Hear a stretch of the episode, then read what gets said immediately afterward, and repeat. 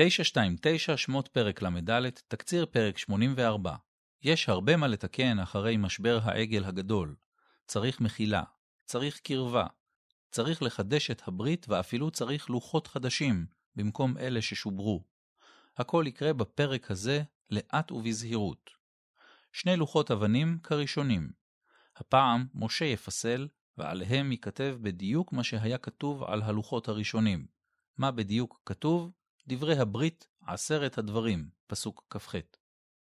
התגלות בהר סיני. משה עולה להר ושם מתרחש המפגש וההתגלות.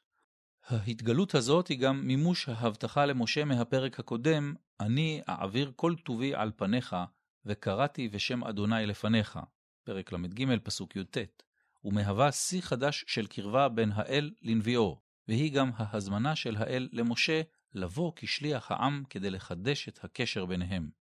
ההתגלות כוללת היכרות עם מידותיו של האל, פסוקים ו' עד ז', בקשת מחילה, פסוקים ח' עד ט', שנענית, וחידוש הברית בין אדוני לעמו, פסוקים י' עד י"ז. לצד החגיגיות של חידוש הברית, הנה אנוכי כורת ברית נגד כל עמך אעשה נפלאות, פסוק י', מצויים חוקים ואזהרות שאולי משקפים את הלמידה מהניסיון. לא קל לשמור את הברית, לא קל לשמר את הנאמנות. כשיגיעו לכנען לסביבה מלאה פיתויים, יהיה קשה עוד יותר. פן תכרות ברית ליושב הארץ, וזנו אחרי אלוהיהם, וזבחו לאלוהיהם, וקרא לך, ואכלת מזבחו. פסוק ט"ו. לאחר ארבעים יום ולילה, משה יורד אל העם ולוחות הברית בידו. על פניו של משה ניכרת רושמה של ההתגלות והקרבה האלוהית שזכה לה. והנה קרן אור פניו, ויראו מגשת אליו.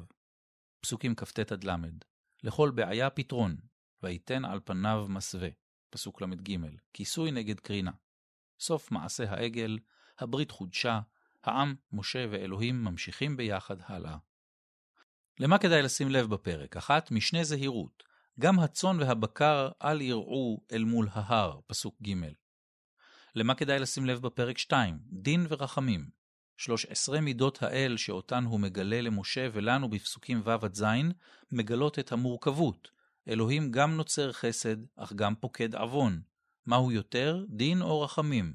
תספרו בפסוקים ותגלו כמה כמה. למה כדאי לשים לב בפרק 3? סליחות. לא בכדי פסוקים ה' עד ח' נכנסו חזק לנוסח תפילת הסליחות, הנאמרות בעיקר בחודש אלול, בעשרת ימי תשובה, והרבה מאוד ביום הכיפורים. למה כדאי לשים לב בפרק 4? משלימים וממשיכים.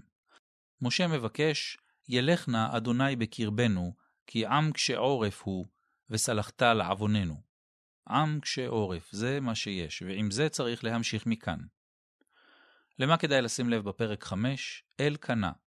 אמונה היא נאמנות מוחלטת, בגידה תענה בקנאות, כי לא תשתחווה לאל אחר, כי אדוני קנה שמו, אל קנה הוא. פסוק י"ד. זוכרים מה קרה לפני שני פרקים?